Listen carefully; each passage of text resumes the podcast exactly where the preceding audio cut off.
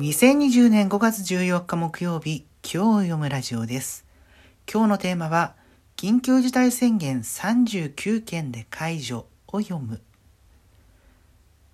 安倍首相が今日ですね、えー新型コロナウイルスの特措法に基づく緊急事態宣言について、これ47都道府県に出ていたんですけれども、そのうち39県で解除するというふうに表明しました。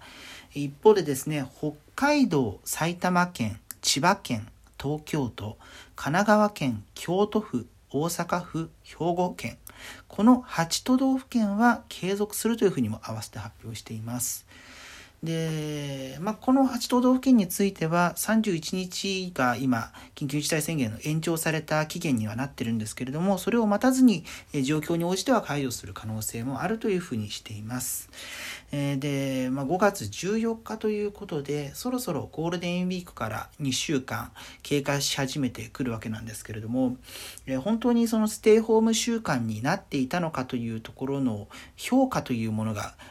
これから数日間の感染者数に出てくるのかなというふうに思います。で首相会見の中ではですね北海道で1回あの独自の緊急事態宣言が出た時に、えー感染が少し拡大が収まったんだけれどもその後再び感染者数が増えてしまったと。いう例やあと諸外国でも、そうしたことが起きているということを挙げて再び感染拡大する可能性についても触れられました。うんいわゆる新しい生活様式の中で長期戦を強いられる可能性もあるということですね。でまあ、その一方でですね、えー経済面の政策についても新たなことが明かされました。えー家賃負担について新たな給付金を創設する意向ということで現在の二次補正予算が組まれつつあるんですがその中に盛り込まれるのかそれともその次の段階になるのかというのはちょっとタイミングまでについては詳しくは触れられていなかったんですけれども、えー家賃という、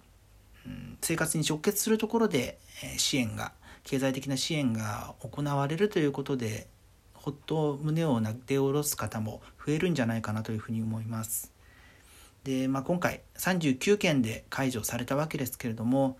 明日からま外出自粛が、え解除された状態でその結果が出るのはさらに2週間後以降になるわけですよね。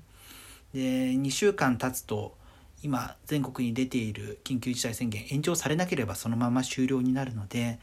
えーまあ、8都道府県についてはそこまでに収束しなくても延長という形にできるとは思うんですけどもそれ以外の地域だと再び宣言することになるということが考えられます。えーそうした最悪の事態をですね避けるためにも、えー一人一人ができることをしていかなければならないなというふうに、えー改めて感じる一日でした。明日も22時台に更新予定です。今日読むラジオでした。